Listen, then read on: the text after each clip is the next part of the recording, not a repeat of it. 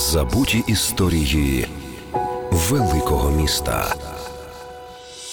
Будинок Сіроткіна. Ця одна з найгарніших і яскравіших башт епохи Київського ренесансу у свій час була ще й найвищою будівлею столиці висотою у 42,5 метри. Історія будинку почалася у кінці 19 століття, і за ним справді закріпилася погана слава.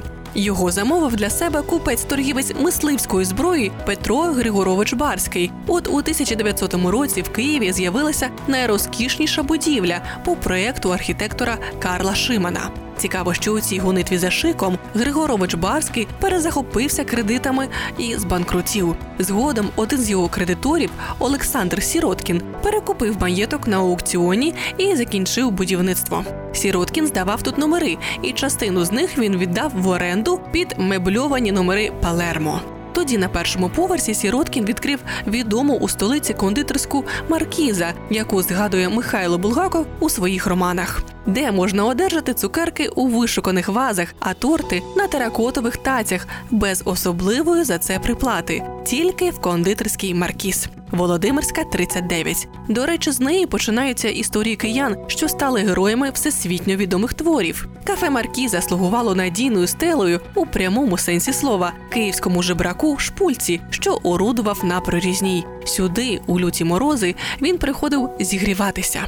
Удень, артистично кривляючись і жаліючись, просив подачок, а уночі працював як зв'язний між бандитами і рецидивістами. Можливо, саме кмітливий шпулька став прототипом всім відомого нам героя Паніковського у романі Ільфа і Петрова. Якщо кафе Маркіза пам'ятає дореволюційний Київ, то корінні кияни радянських часів напевно пам'ятають тут ресторан Лейпциг. Він був відомий своєю майстерною німецькою кухнею і став народною назвою красення будинку. Цікаво й те, що офіціантами у ресторані були самі лише чоловіки. До речі, найяскравішими часами для відомої висотки були саме радянські. Тоді тут кипіло життя, а стіни були наповнені голосами і сміхом. Тиша наступила у 80-х-90-х роках минулого століття, коли краса будинку сховалася за розрухою і занепадом. Декілька років тому його реконструювали, і проект знову увінчала відома башта. Сьогодні Лейпциг привертає увагу як киян, так і гостей міста. Шкода тільки, що поки що ми можемо любуватися лише зовнішньою красою